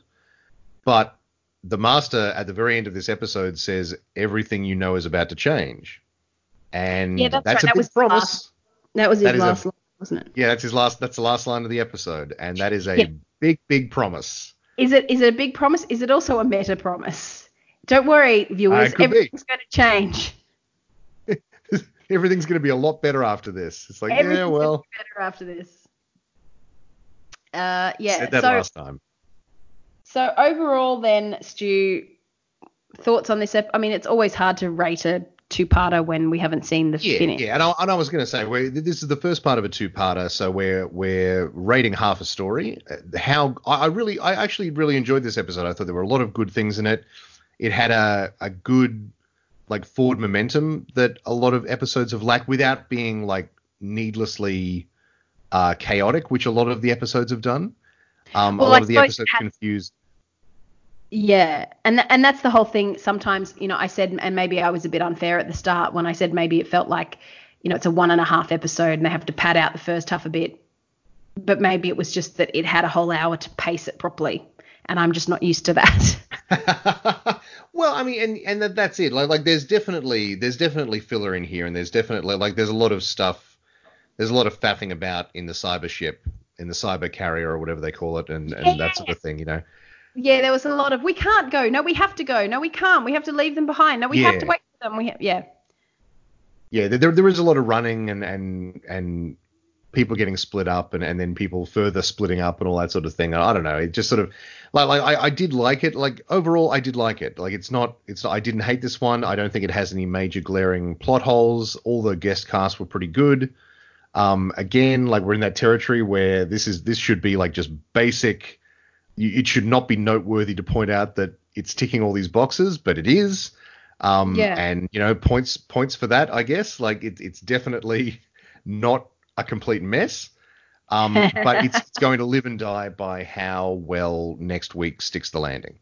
Um, Do you think we'll see Ruth back next week? I Yeah. Captain Jack. I mm, hmm. I think I think we'll definitely see Captain Jack.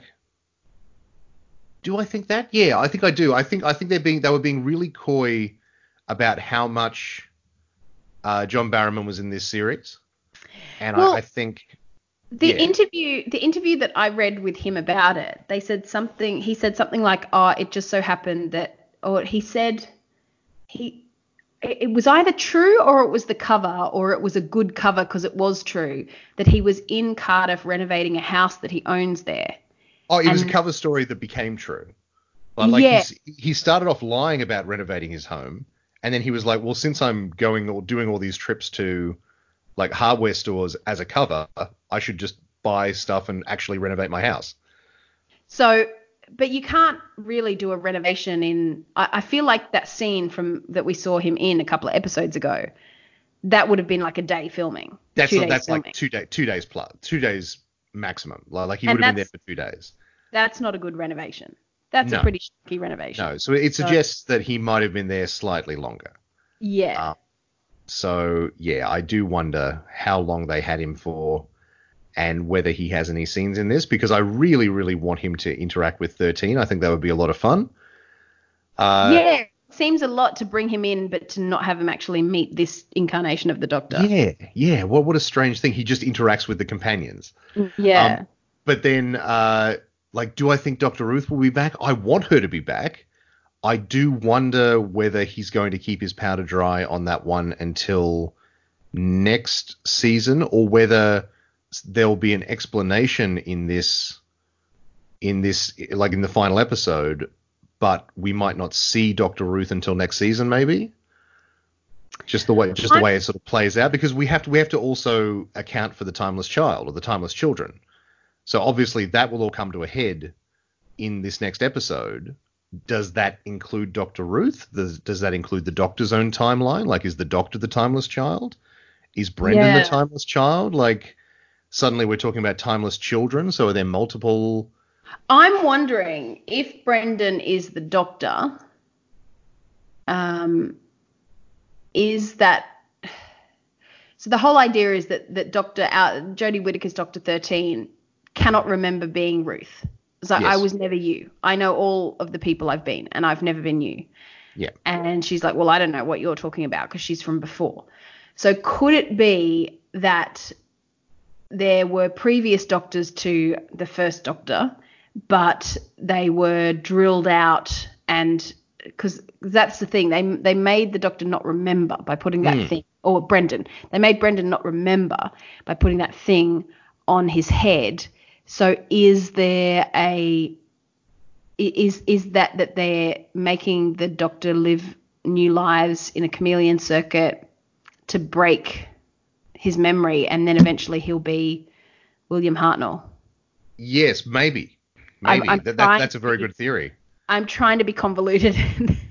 No, totally. No, no. Look, look. That, that's that's that fits. I mean, I think I would probably hate that if that's actually the the explanation because it kind of messes with the what what we've known. Not not that it messes with canon, but just like it it messes a lot with the the purity of that idea of the the mad old man who stole a box and ran away. You know. Yeah. Um, but or or somewhere like yeah, somewhere between the ones that you were talking about. We never saw between two and three, was it? Or three and four? yeah, I'd be between two and three. Yeah. Yeah. So So- maybe at that point, Sure. um, Dr. Ruth fits in, and then they had to take her away and, and put her into the body of the baby boy Brendan in Ireland in the 40s. And yeah, I I'm trying to think. I'm trying to No, think totally. and strategize and theorize, and I'm not very good at this.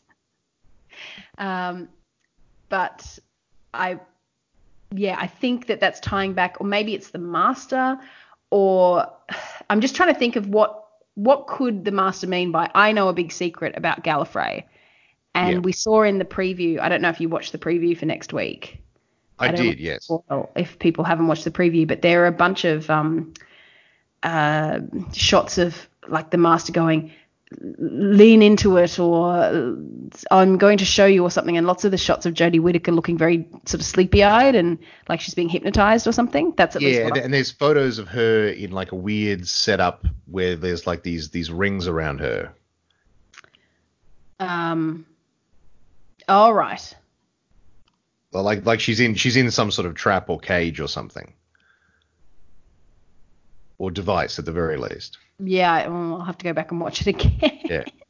Um, but don't forget, like we saw at the start in the in the opening two-parter, um, a race of shadowy, like light or not not shadowy, light of light creatures pushing in from somewhere else, um, that had strangely yes. familiar heads. the spies. Yeah, the spies. They they had strangely familiar heads. I, I Oh, said at the time. You know, like it, it definitely, you know, there, there's still the there's still the possibility that this will all tie together somehow because those all these episodes were written by Chris Chibnall. So, you know, is this all? Is he going to do like a, a stealth season long arc that sort of all ties together?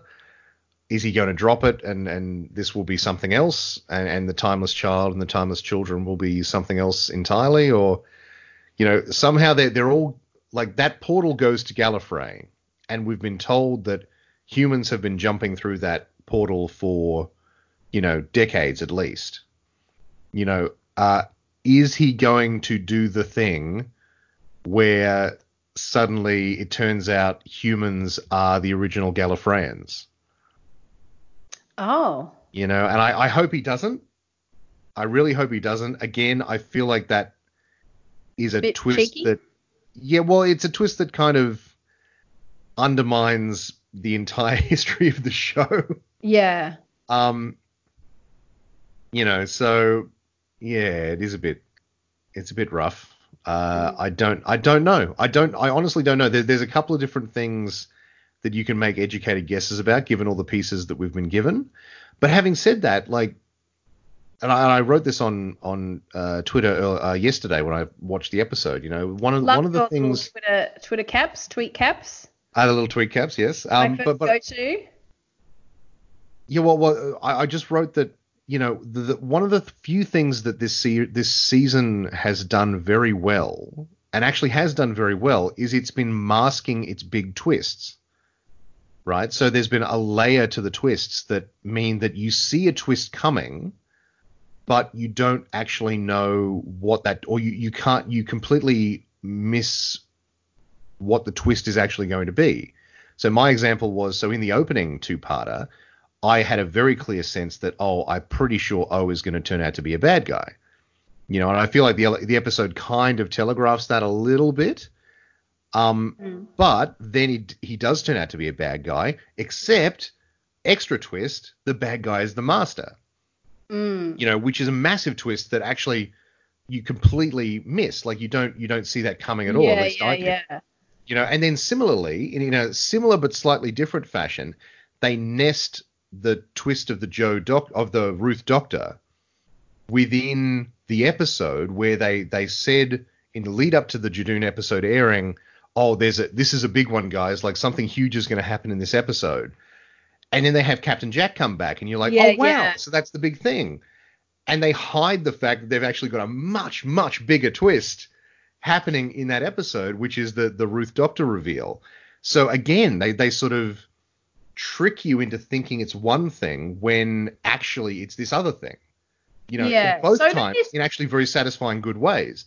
so what so what's happening now in the final two-parter where we're sort of trying to anticipate what will happen, what's the thing that's being hidden from us? And I can't figure it out. I don't have an answer for that, but you know, I'm actually really excited to find out Yeah. For sure. because there's something. There's something. There's something we've missed. There's something that we should maybe be able to anticipate, and I'm just not getting there. And I actually really find it quite exciting. Uh, I agree. It is excellent. That's factor. Sorry, I forgive me. I've just been trying to, so I'm I'm briefed up. I was trying to sneakily bring up uh, some information about the other show I want to tell you about in our Oh, other right, culture yes, okay. segment. Right. Uh, and I may have slightly seen something and gone ah, and then lost track. That's rude. That's rude. I should have done my research before podcasting. We, we we do this whole podcast on mic, Natalie. That's no that's no problem. It is true. We do all the research on mic. Um, but we shouldn't. We shouldn't. We should. Yeah. Uh, so yes. Okay. Well, does that wrap us up for this week, Doctor Who? Uh, it, it definitely sounds like we're wrapped up. Okay. Sorry, that's my bad. I'm very. I'm. I'm. I'm. I'm unprofessional. Uh, but no, I'm excited to tell you about this other show that Sure. I saw. I saw a flash of it somewhere, and then Greg from the Smart Enough to Know Better podcast sent me a link, which sort of confirmed it. Have you heard of a new show that is? Hang on, let me double check what it says here. It is a Nordic uh, drama, Norwegian TV series oh yes, yes, called Beforeigners. yes, yes. I have Beforeigners. absolutely. Uh, before Beforeigners. It's like before and foreigners mashed together. So I'm saying Beforeigners, but it could be Beforeigners. anyway, so it's a six-part series. It really feels like a Simpsons episode where they create wacky ideas for TV shows within The Simpsons. Yes, yeah, yeah. This honestly feels like that because it's a blend of science fiction and police procedural. um, so the idea is that there's uh, Nor- Nor- Norway Norwegian detective who's probably you know got some sort of I don't know something happening, and then all of a sudden the world changes when refugees start showing up, not from different countries in the world, but from different time periods in Yes. history. Yeah, yeah. What a great high concept. I love that. high co- but you've got to admit it's it's almost like you know he he's a cop she's a former viking they fight cri- like it's literally that yeah, yeah, absolutely. Together they fight crime. Like they So literally the together thing. they So fight crime. his his partner is when the police start take because all these people have to ha- get jobs and they have to join society Sure. Yeah. so this viking joins the police force and she's the first like they're called trans-temporal people so they they're humans but they're from another time and they have to adjust. So uh yeah so they they have to solve a murder. And apparently it's very funny as well as being very um uh thoughtful and moving i keep seeing yeah thoughtful moving and funny. And it's only six parts so i'm thinking i the problem is it says it's hbo europe uh, and it's on hbo go and apparently it's streaming now in america. But um i don't know where it is i can't find out where it is in australia so Oh, okay. I, I thought I had a idea that it was on Netflix, maybe, but I, I could be thinking of um, I could be thinking of Ragnarok, which is a similar high concept. uh, oh, Nordic what's show. Ragnarok? So so Ragnarok is kind of so it's basically uh it it feels a little bit more um I, don't know I don't know what the word I guess like like teen drama sort of thing almost but it, it's uh the it's modern day Scandinavia. I forget I forget I guess Denmark or, or Sweden or one of those countries. Um and uh there's analogs to all of the Norse gods. So there's like Thor and Loki and all these um, people sort of running around, and there's also like uh, the the Jotuns, so the giants, but they are they're the jocks, right? And so so and, the idea like it, it's supernatural. So so the idea is that all these people are actually you know Thor and Loki and, and all these things, but they've kind of forgotten that they're gods and giants and everything else. And there's this conspiracy afoot to like keep them in the dark, and and but slowly but surely Thor is starting to realize that he's he is who he is. Um, so and, but but it's set it's set in a high school, you know. So it's yeah. So you know like again It's it's, kind that of sort of yeah. teen There- drama. There's a lot of high yeah yeah exactly. There's a lot of there's a lot of uh, high concept Norse. Uh, so I think we had we had Scandi Scandi noir and now we're having like Scandi fantasy. That's great. But no, I That's- I, re- I would really like to uh, recap the foreigners with you. I think that would be that would be very I think good. that would be really fun, and I'm up for a. I I don't mind uh, the odd. You know, I don't have an issue with subtitles like some people. As apparently, post Parasite, some people hate subtitles. uh, but yeah, so I'm up for it. We just have to find out where, and then do we do like one episode at a time, and try and space it out. But if it's streaming, it might be hard to to get people to stop. But we'll see. We'll we'll see what's available. Yeah. Uh, but I, I like the proceed. I, I must admit, if I had to choose between those two summaries, I'm probably more keen on the Beforeigners than the Ragnarokers. Yes, no, absolutely. No, no. I, I was just mentioning it because I, I thought I was wondering if you were going to mention Ragnarok, and then it was like, oh no, it's for foreigners. That that's that's definitely the one to do. that would be really fun. So that might that might be our post Doctor Who uh, project. I think. Yeah, yeah, pencil it in. I like as long as we can get it here. uh, I'll have a look and see. Maybe it's on Amazon Prime or something. That could be another one if it's not on.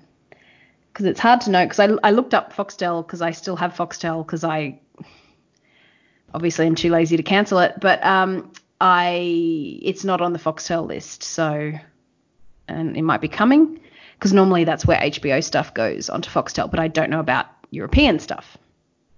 uh, it's going to be on SBS Australia. Oh, how did you find that out? I googled it. Oh.